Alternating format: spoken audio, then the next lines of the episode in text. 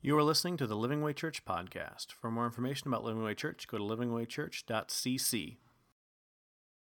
Well, today we continue our series called Real Worship, where we unpack what real worship is the kind of worship that God not only desires, but also the kind that He deserves. We've been taking uh, a look at how God created us and crafted us to worship. In fact, we are so designed for worship. That if we do not worship the one we were designed to worship, we will worship something else. Uh, apart from Christ, we find ourselves worshiping entertainers. We find ourselves worshiping athletes. We find ourselves worshiping a job, a career, an ideal. Uh, we find ourselves even worshiping people in our family, our wife, our husband, our children. We are designed for worship, but there's only one that we are designed and deserves our worship.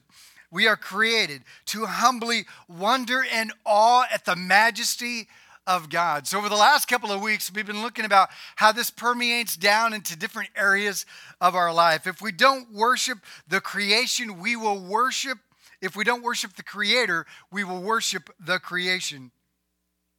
I like what John Piper says. He says, The inner essence of worship is the treasuring of God as infinitely more valuable above everything else. To worship is when we surrender to the Creator's design for our life and the world around us. John 4 24, Jesus, we unpacked this on week one, told the woman at the well, He says, This is what God desires. He says, God is spirit, and those who worship Him, everybody say, must this is not an option. This is not uh, um, a, a, something that we can, you know, get together later on. This is an essential to our understanding of who God is. That we must, and God wants us. We must worship in spirit, in the spirit, and in truth.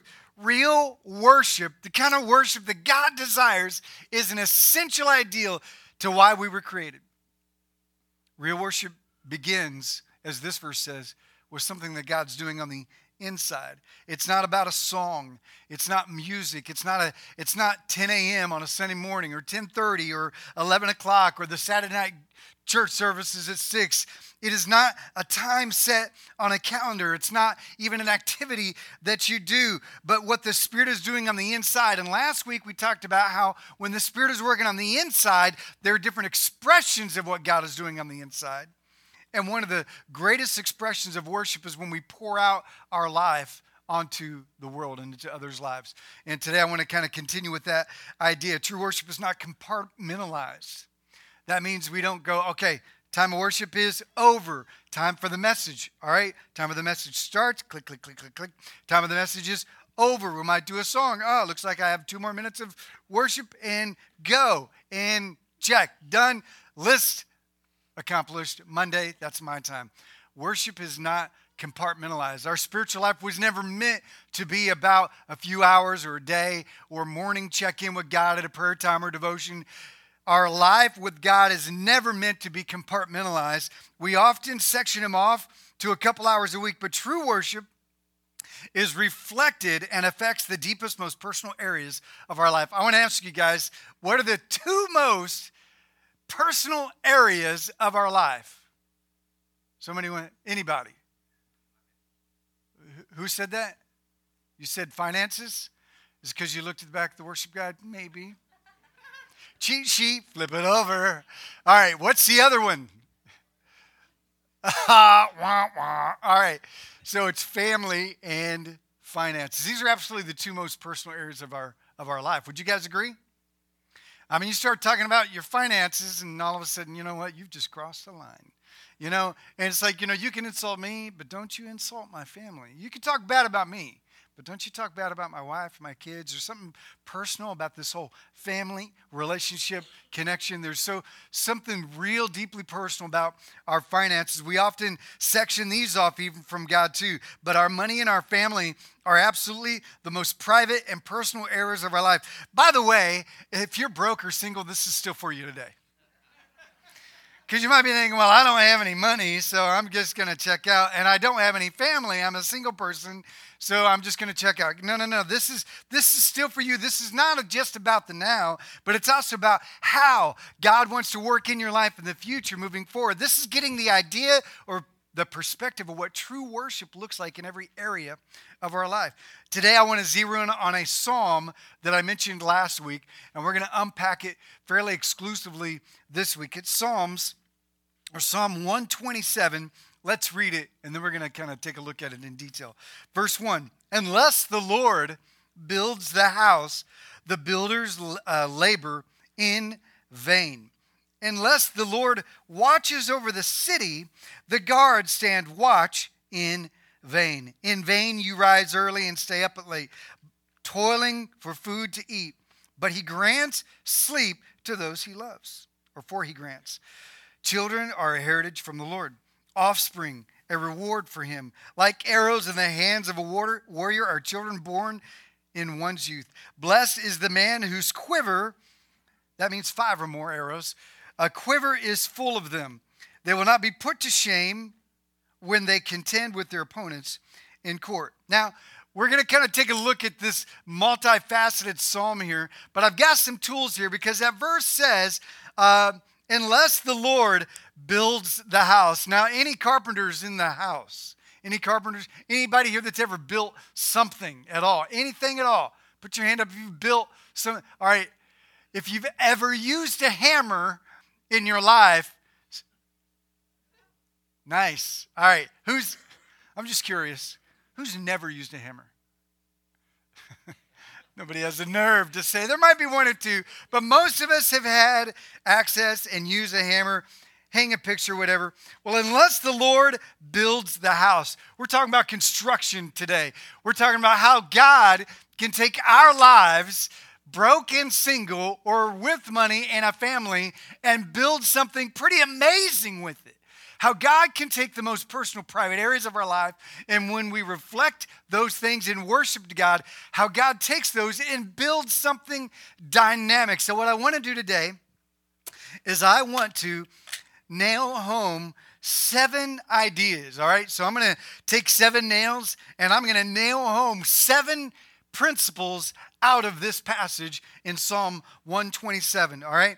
Now, the first one is very simple. The first one is it's in Psalm 127, verse 1 Unless the Lord build the house, he labors, or the word would be work, he works in vain. So I'm going to put in the first nail. Now, I don't know if you guys were here about four years ago, and I took a hammer and I and I smashed it on the chair. Do you guys remember that? And the chair just like pulverized. It just yeah, I'm going to try hard not to do that today.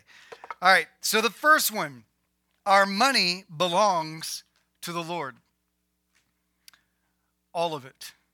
All right, that's the blank, all of it. And then if you're taking notes, circle again, all of it. Guys, listen, our money belongs to the Lord. This is one principle to nail home that will absolutely transform the way that you look at how God has given you stewardship of possessions in your life. Never forget that the Lord owns it all.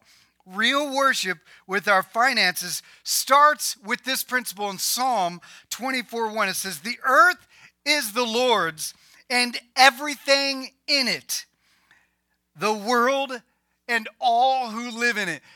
Who owns your finances? Who owns your money? Who owns your TV? Who owns your car? Who owns your house, your apartment, your wallet, the things in your garage, the things in your attic? The Lord owns it all. It's not yours. It's not mine. It's not your company's. It belongs to God. God claims exclusive rights to everything in the world. Now, written in an economy that was based on agriculture and uh, livestock, uh, the writer in Psalm 50 says this in verse 10 it says, Every animal of the forest is mine. Basically, that's saying every single dollar in the bank is mine, says the Lord. And the cattle on a thousand hills. That means every car, every house, every possession that you have, it belongs to the Lord. This should immediately affect how we view our money and how it's meant to be used. The good news is here's the good news is that because God owns everything, because He owns it all, He is above and greater than our economy. Amen? that He's above and greater than any financial hardship you may face. And because He owns it all, He's even greater than our government, right? Which tries to uh, limit or control, or, you know, we got a cycle coming in. Who knows what's going to happen this fall and what kind of financial market or crisis might rise or fall on what's going to happen with the election? But it doesn't matter because the Lord owns it all. Isn't that good news? See, when you understand this principle, it changes not only the way you look at your money, but the way you use your money, which is the second thing, is how we use our money is an act of worship. And again, I'm going to rely on that verse again. It says, unless the Lord builds the house, that means unless we do it the Lord's way. Uh, if I can get it here. I'm not a carpenter, all right? Give me a break. There we go. Unless the Lord builds it, it will labor, he will labor in vain. How we use our money is an act of worship. In this life, we trade our time for money. That's work. So our money represents our time and it's a portion of our life. We spend 85% of our week at work. And when we get that paycheck, that check represents our time. Giving is one way we can tangibly express our worship with our hearts. This is what Jesus said in Luke 12 32. He says, Do not be afraid, little flock, for your Father has been pleased to give you the kingdom. Sell your possessions give to the poor. Provide purses for yourselves that will not wear out, a treasure in heaven that will never fail, where no thief comes near and no moth can destroy. Now, guys, listen. Jesus emphasizes a life of simplicity. He emphasizes in all of his conversations about money, which is the number two most important thing or most often thing he talked about was our resources. He says, live a simple life and invest in the eternal things of the kingdom of God rather than on things that fade away. For it says, For where your treasure is, when you do this, there your heart will be also. See, how we use our money, how we spend our money, the places we go, the things we do are a direct reflection of our heart and worship of the Lord. Now, you may not realize this, but God really cares about the rest of your money. I, I'm from a background that, that really taught hard what a principle known as the tithe.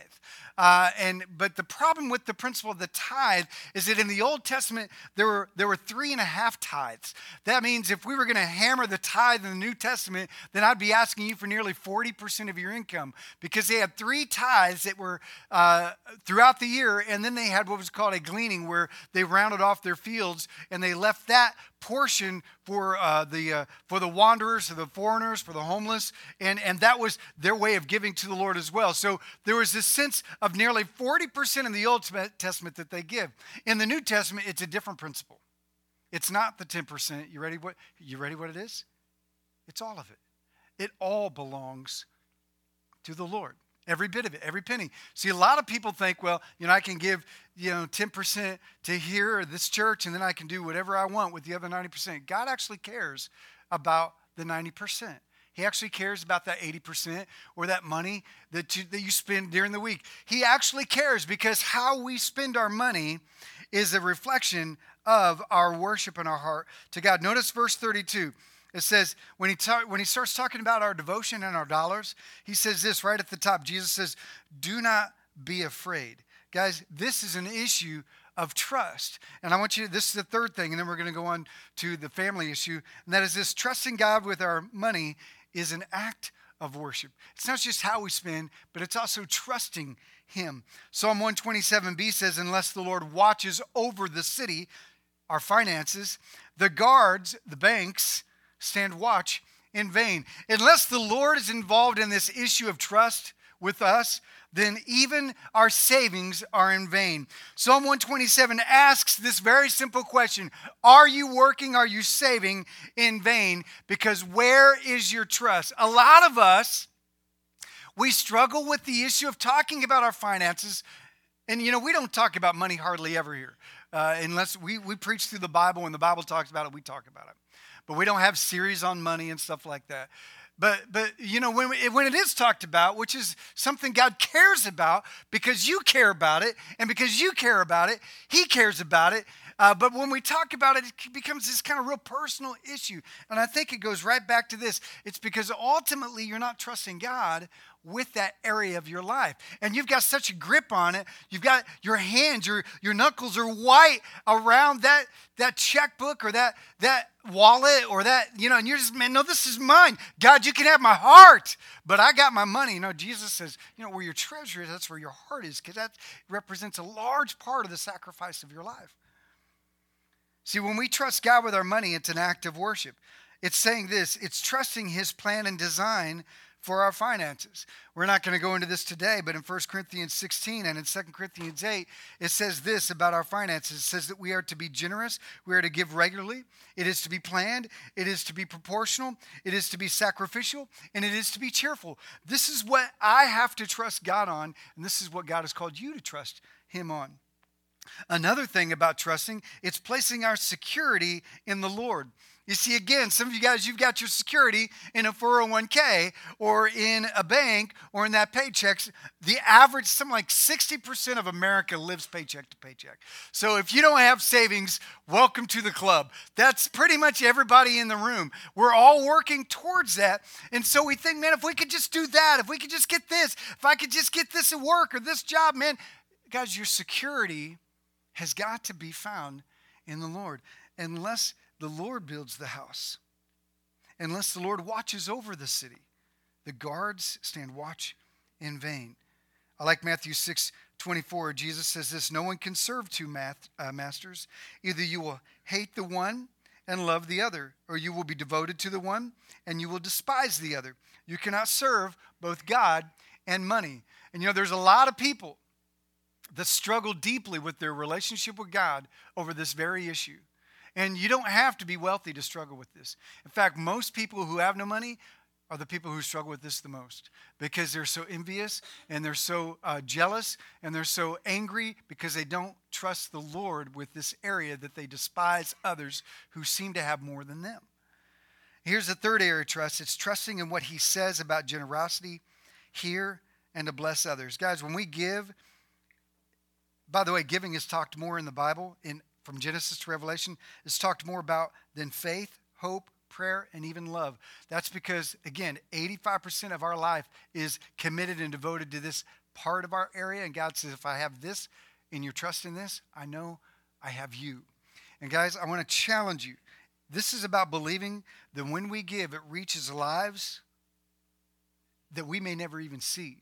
You know, some of you, you know, we support mission work around the world, and some of you guys are part of that. You give to missions, or you you uh, you give to individually to a mission support, someone that you enjoy. You know, you may never walk in, you know, your feet may never touch the ground in the Congo in Africa, but we support the Amethyst, uh, Amethyst and and Andrew Roth. Uh, and you know what? We know that God is working in them and using them. And, and you know, when we give, we are, we are confident and assured that what is happening is something that we may never see. It's the generosity principle that sometimes you'll see it and sometimes you won't. You've got to trust this area to the Lord. You see, trusting God is an act of worship. See, when we give, we worship by saying this. This is what we're saying. We're saying, God, I trust you as my shepherd to supply my needs and through me the needs of others. It's saying, God, I resist the pressure to hoard and to hold it for myself, but instead I will place my treasure in an eternal investment of the kingdom with this, I declare my treasure is in heaven, and my heart belongs to God alone. So that third nail was all about trusting the Lord with our finances and how this is an act of worship. All right, so now I want to transition into the second most personal part of our life, and that is our family. And it's interesting, family is one of those issues that is very conflicted for a lot of people because some of you have had a great family. But you know, 60% of people come from a very dysfunctional family, and that's with a very loose definition of dysfunctional. And i w- I'm not going to have you raise your hands, but I would say probably the majority of us were raised in a somewhat dysfunctional home. Now, we've learned to accept, love, or forgive our family and our parents or our siblings for certain things, but you know what? Uh, family can be a very difficult thing to talk about because it's such a personal issue of pain. Uh, there's issues of the past, things that are going on right now that are just unpleasant. But this is what the Lord says. Back to 127, it says, Unless the Lord builds the house, the builders labor in vain. Now, this is a big principle. We're talking about you as a parent, we're talking about you as future parents, we're talking about you as sons and daughters of somebody. And that is, this is the next principle, the next the fourth nail is, guys, love is not enough. Some of you guys, you have a Beatles approach to family. The philosophy of parenting is all you need is love. Love. All you need is love. You know, and you think that's all I need to do. If I just love my kids, we'll be fine. But guys, listen, it seems simple, but I know parents who love their children amazingly, but their kids are self destructing.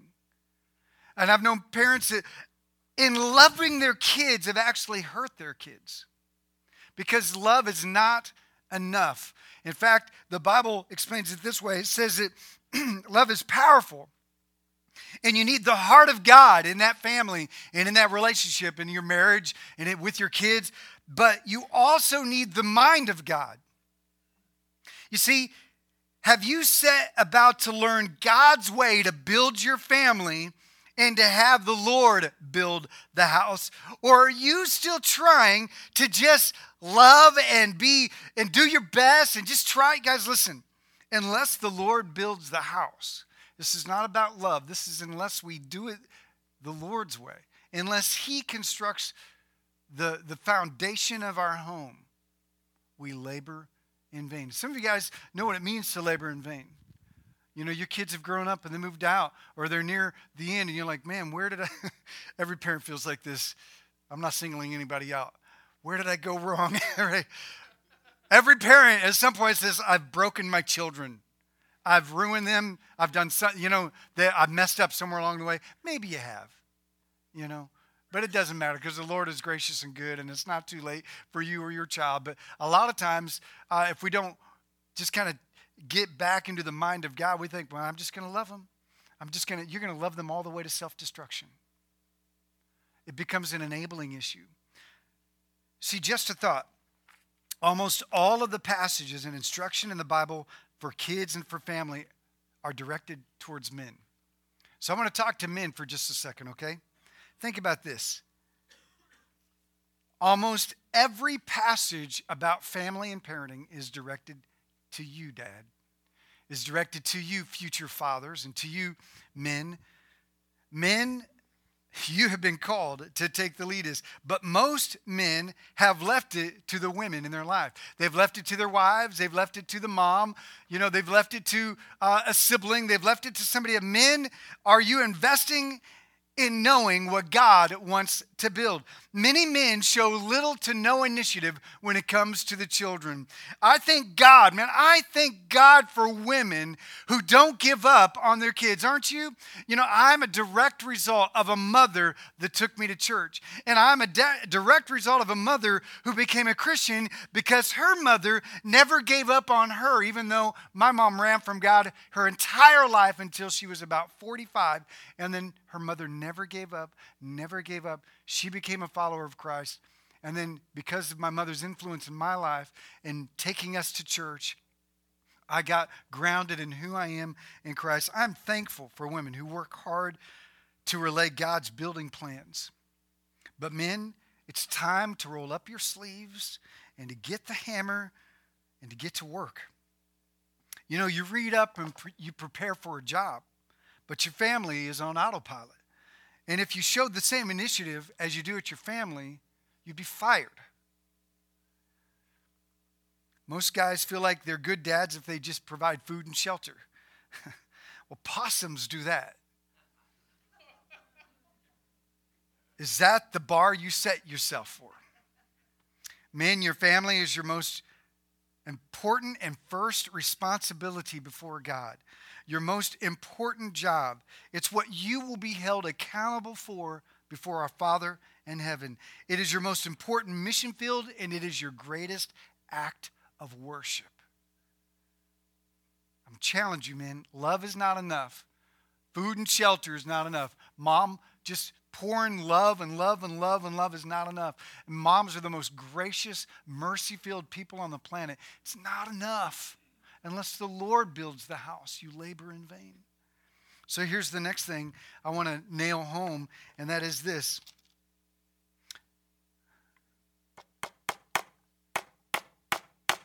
And that is our primary responsibility is to raise worshipers to the Lord God. Our primary responsibility as family is to raise worshipers in our home. It says this, verse 127, verse 3, it says, Children are a heritage. Everybody say heritage. What that means is inheritance. It says, Children are a heritage from the Lord, offspring a reward from Him. See, the word heritage means inheritance. It means to pass on or to leave behind. What we have is what we are to pass on, it's what we leave behind. He says, Man, the greatest thing that you can give your child is what you have and what you leave behind. You got to ask, what are you leaving behind? Children are what we leave behind. That's, that's our heritage, that's our inheritance. You know, there's this is our plan, kids young adults, parents, this is our plan. This is my plan. And I know it sounds morbid. I plan on dying before my kids. Is that your plan, mom, dad? Anybody that's your plan? Raise that hand if that's your plan. All right? Pretty much all of us, and as morbid as that sounds, you know, sometimes it doesn't work out that way, but that's our plan because we want to leave behind our inheritance, our heritage. The greatest thing that will ever reflect our life is our children, is those that we leave behind. Children are what we leave to the world as an inheritance, to lead future generations to the Lord. Our embracing of this could very well determine the very future of mankind. You realize this. People, the most important task we have is to teach our children, the next generation, the gospel of Jesus Christ. After Moses hands out the word of the Lord to the children of Israel in Deuteronomy, he gathers everybody together to read it. He reads it out loud. And as he has the entire group there, as many of the elders and men and women that can hear his voice, this is what he says. He says this in Deuteronomy 6 when he says, These, what I've read to you, are the commands, declares the laws, uh, declares the laws of the Lord your God, directed me to teach you to observe in the land that you're crossing the Jordan to possess. Now, check this out. So that you, your children, and their children after them may fear the Lord your God. And then verse 4 Hear, O Israel, the Lord our God, the Lord is one. By the way, that's known as the Shema that's normally sung. You want to hear it sung? I sing it in Discover Living in Living the Way. Shema Israel, Adonai Eloheinu, Adonai Enu. O hear, Israel, the Lord our God is one. And when they gathered together, that was the, one of the greatest declarations that they sang together. He says, Hear, O Israel, the Lord our God is one. And then they give what Jesus says is the greatest command in all the Bible that we are to love the Lord your God with all your heart, with all your soul, with all your strength. This is about real worship. He says, These commandments that I give you today are to be on your hearts. That means, I mean, he's talking to everybody. He's not just talking to parents. Some of you guys don't have kids here. This is for you too, because this next part is for everybody. He says this impress them on your children. That means teach them, model them through words, through actions. He says, everybody in this room, guys, if you're not in this room, you're too old for Kid Venture. All right? There are adults in there that are teaching, but if you're in here, that means you're too old for Kid Venture. This is for you. God is calling you to impress onto the kids of our church, of this generation, the commands of the Lord to love the Lord your God with all your heart, soul, mind, and strength. How to be a true worshiper. He says, impress them on your children.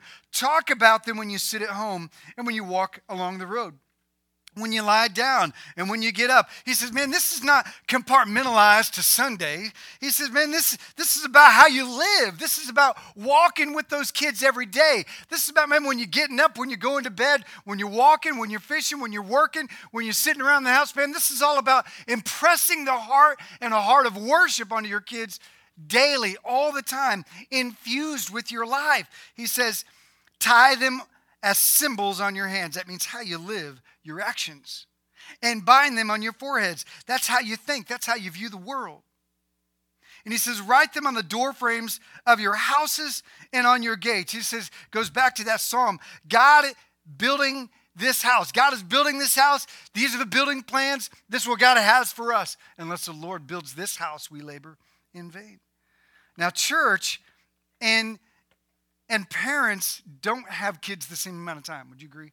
There's 52 weeks in a year. How often do you, parents and siblings, get to see your kids over us? Well, take a look at this video. This will tell you.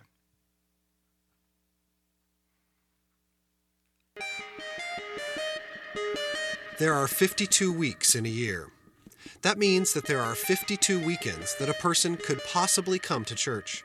52 weeks that a child could come to experience children's ministry at your church. But we know that with vacations, sickness, travel for sports, a perfect attendance record at church is not particularly realistic. According to research by Reggie Joiner, a child in a family that normally attends church is attending approximately 40 weekends a year, 40 hours that a children's ministry has to lead and foster the spiritual direction of your child. 40 hours a year. That's it. However, a parent or legal guardian of that same child has approximately 3,000 hours with which to teach, communicate, and lead. Not 40, 3,000. So, who should be in charge of our children's spiritual formation? Deuteronomy 6 says it this way Love the Lord your God with all your heart, and with all your soul, and with all your strength. These commandments that I give to you today are to be upon your hearts. Impress them on your children. Talk about them when you sit at home and when you walk along the road, when you lie down and when you get up. Tie them as symbols on your hands and bind them on your foreheads. Write them on the door frames of your houses and on your gates. Your children's ministry has 40 hours. You have 3,000. 3,000 hours to lead and foster the spiritual direction of your child. So, is it possible that what happens at home is more important than what happens at church?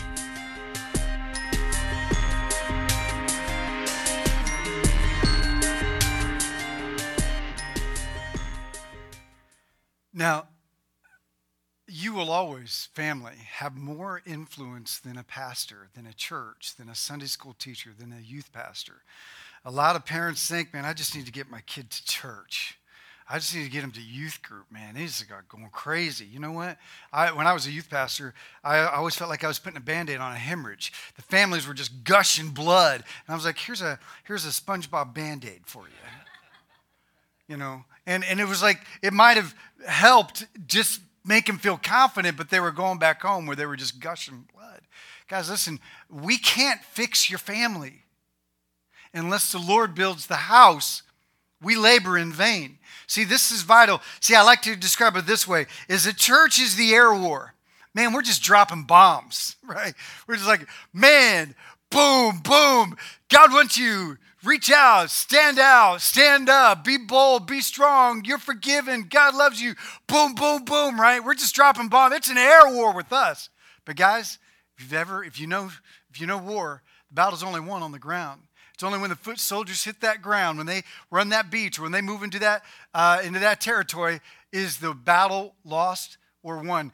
Church is the air war. Family, you are the battleground. You are the foot war. You are the ground war.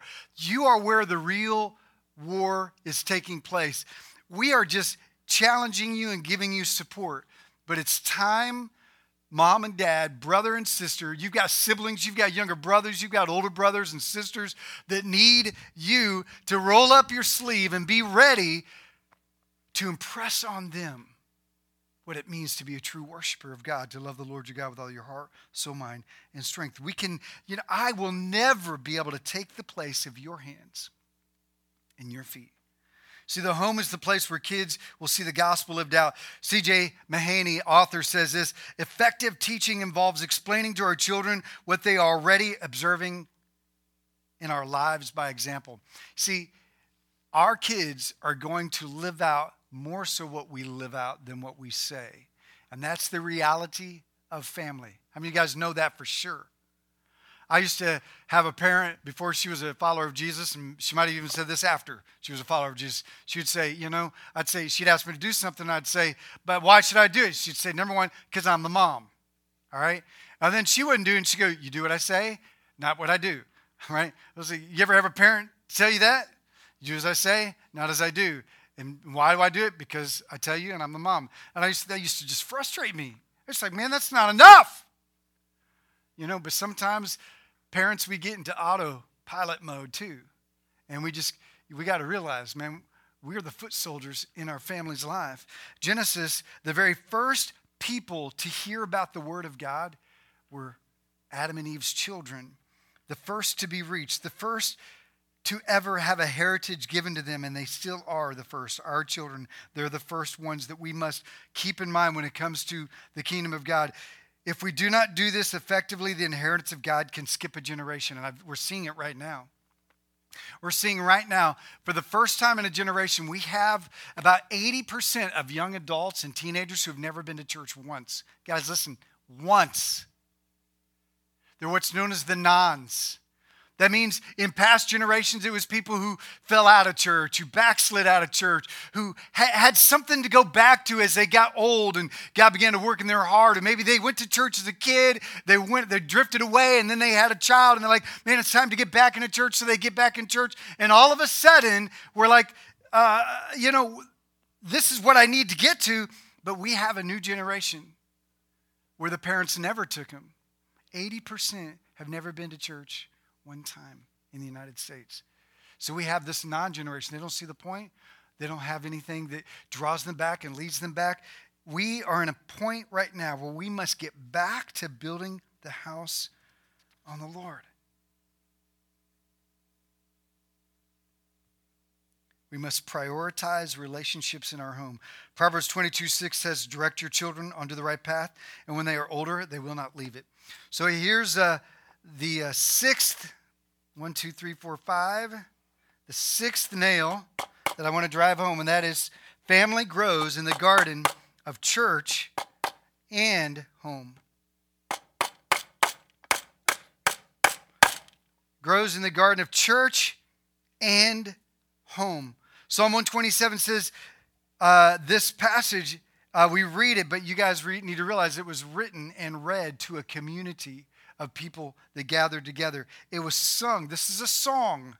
It was sung together in a community and lived out together. In fact, most parenting passages are addressed to the community, not just to the parents. God grows the family in the gardens of the home and the church. If their core community is school or an athletic club, just look at that place or that community and you'll see what kind of child or what kind of person, your young person, your adult, your child will be in five years. If their core community is here, you can do the same. And this is what they're going to be like in about five years. So the question is, who do your children walk with? I like this passage in Proverbs 13 20. It says, Walk with the wise and become wise. Associate with the fools and you will get in trouble. You want to see the future? Of your family, take a look at their boyfriend. Take a look at their girlfriend. Take a look at their best friends. Take a look at the people they're going out with this weekend. You want to see who your kids are going to be, just take a look at their friends. You're like, well, I don't want to involve myself in their friends. I just, I just want to love them. Love is not enough. Heart of God is important. Mind of God is just as important. We must love the Lord our God with our heart, soul, mind, and strength. Everything that we have, man, we're surrendering it to the Lord. Guys, if your kids drop out of church and college, which by the way, 86% of kids that graduate from high school never go back to church ever again. You realize that? That's a problem, guys. That's a serious problem. And they didn't drop out of church or college. They dropped out of church mentally in sixth grade. I am so thankful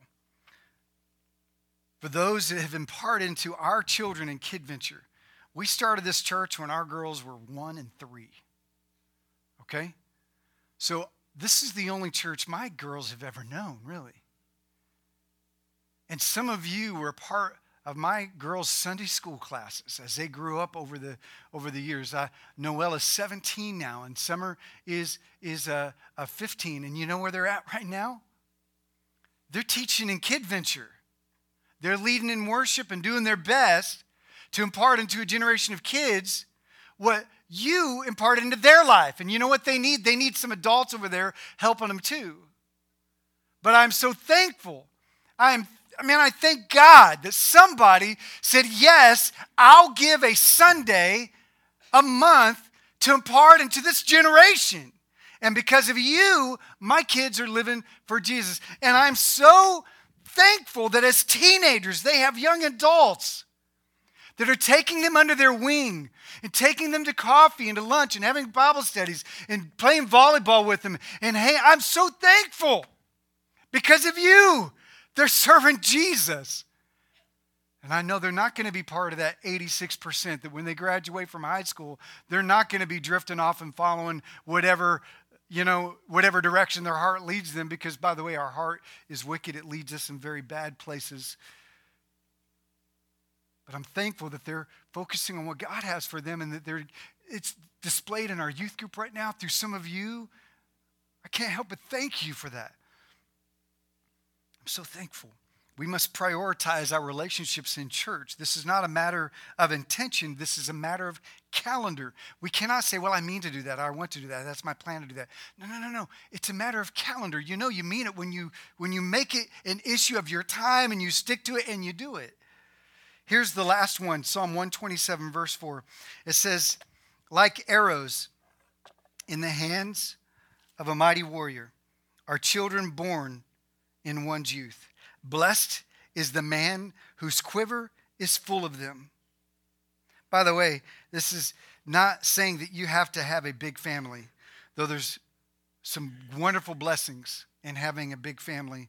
Um, there is no right number for family. Some, uh, some of you have one child, some of you have many children, seven, eight, or more. My grandma had 17 siblings, right? And you know, there's no number on what the number is for a family. And actually, some of you, your kids are natural, uh, biological kids. Some of you, your kids are adopted. Some of you, your children are foster kids. Some of you, you don't have children, but you're mentoring a young person or a teenager or a child.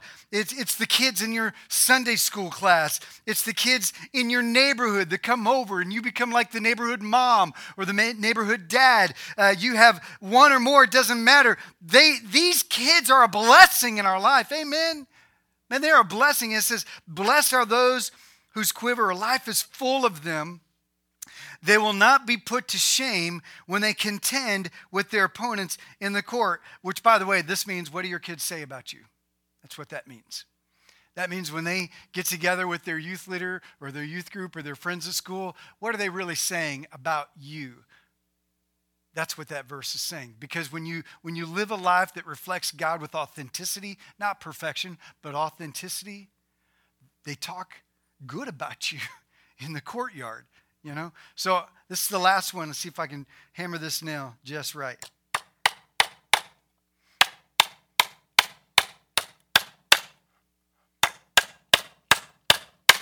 That's a big one, so I got a big nail. Worshippers, this is the last one. Worshippers in our home can change the world. You see, it says, like arrows in the hands of a warrior are children born in one's youth. You see, we shape, we prepare, we feather, we sharpen, and then we let go. Now, I'm going to ask you guys to do something, and, and just bear with me for just a minute. If you are a parent, could you stand up, please? If you are a parent, if you're not a parent, then just chill. All right? You may stand one day. Parents, an arrow will never fly until you release it. And I think probably the most difficult, most painful, I'm getting all teary eyed just thinking about it, because I love my girls so much. And, and that day's coming sooner than we like. Nicole wrote a, a, check this week for her graduation, and she wrote graduation in the memo, and it shook her to her core. I was like, this is really happening. There's nothing more scary, more painful, more heart wrenching than to release that arrow. But the only reason you were given them was to let them go. So that in that short season that we have them, we can raise them as people who become worshipers of God, who become sharp, anointed, powerful people who will change the world once we let go. We are designed to release. Parents ask, say, stand up for a minute. Well, why did God give me these kids? Well, the purpose was to steward them and to lead them to be worshipers of God and then to let go. We are to launch them, send them with God's inheritance to do the same in their family. How many of you guys raise your hand if you've already had to release one or two? Is that hard? It's hard. It's probably still hard. It never stops being hard, does it? I want to pray just for you, real quick. Father, I pray for these parents. God, we love our children so much, so, so much. Our heart breaks for them so deeply every day. It's hard to express the kind of love that we have for our children, Lord. It's maybe not even something their children can understand until maybe they have one of their own. But God, we just pray that you would help us to worship you with our family by entrusting our children to you and to let them go. God, help us to release them at the time that is appropriate. But until then, Lord, to train them to be worshipers. In Jesus' name. Amen. Have a seat. You see, some of you guys, you're very overprotective parents. You're like, you know what? I don't want him to go anywhere. I don't want to do anything. You protect him emotionally. You, you protect him physically. Uh, Reggie Joiner says this uh, We're fine if our children never climb a mountain as long as it guarantees they never get hurt. But what if your children were made for the mountains? We prepare our children through missions, through outreach, through student leadership discipleship groups, through serving with them, encouraging them, and modeling them uh, to them what it means to follow and serve after Jesus. See, our best release will be our life.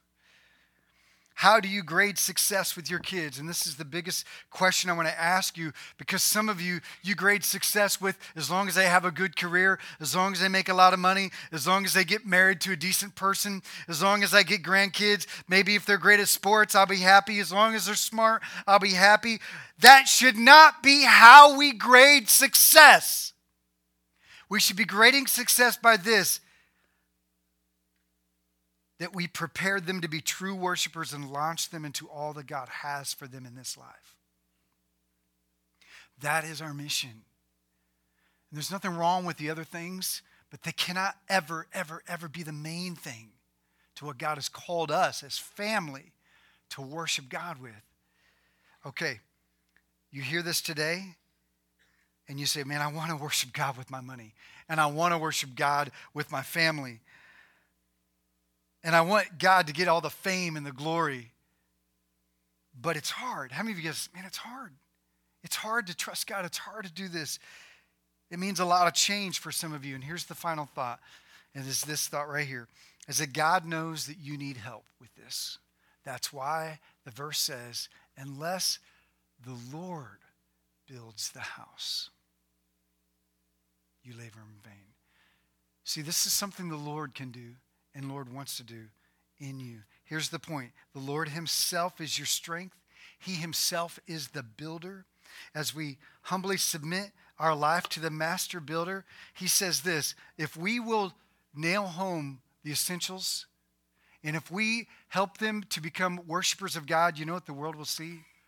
They'll see Jesus. They'll see Jesus in your family. They'll see Jesus in your young person.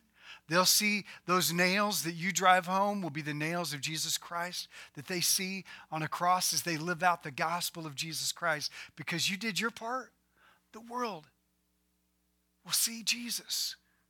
He will be worshiped. He says, If I be lifted up, I will draw all men unto me. That's our plan with our finances, with our family, to bring him fame and glory. That is what true worship is in this area of our life. I want to pray for you right now. Some of you guys are here and you're, man, you you, you've, you've messed up. You've messed up with your family. You've messed up as a parent. You've messed up as a son or a daughter.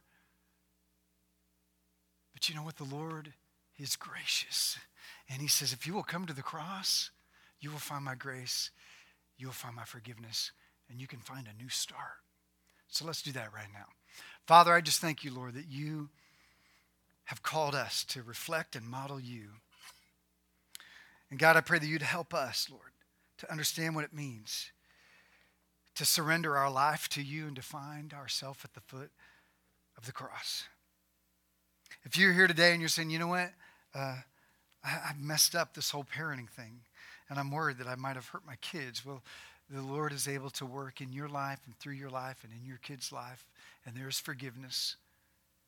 Some of you, you're a young person, you're an adult, or you're a, a kid, and you're like, you know what? I, have I've failed in this area too. I haven't honored and reflected Lord in my the Lord in my life, and maybe maybe your parents aren't Christians, and and they're looking at you. You might be the only Jesus they ever see. Well, you know, there's grace for that, and there's forgiveness for that. So let's just right now, just talk to the Lord with your own words. Talk to Him. Say, Jesus, forgive me. Forgive me. Wash me clean.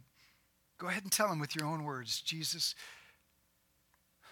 take the good and the bad. Take my successes for your glory, and take my failures for your grace. Wash me clean. Go ahead and tell him, say, Jesus, fill me with your spirit. Teach me what it means to be a true worshiper with my finances and with my money. God, I pray this, Lord. In Jesus' name. Amen. Thank you for listening to the Living Way Church podcast. If you enjoyed this message, we hope you come visit us in Garland, Texas. For directions and more information about the church, go to www.livingwaychurch.cc.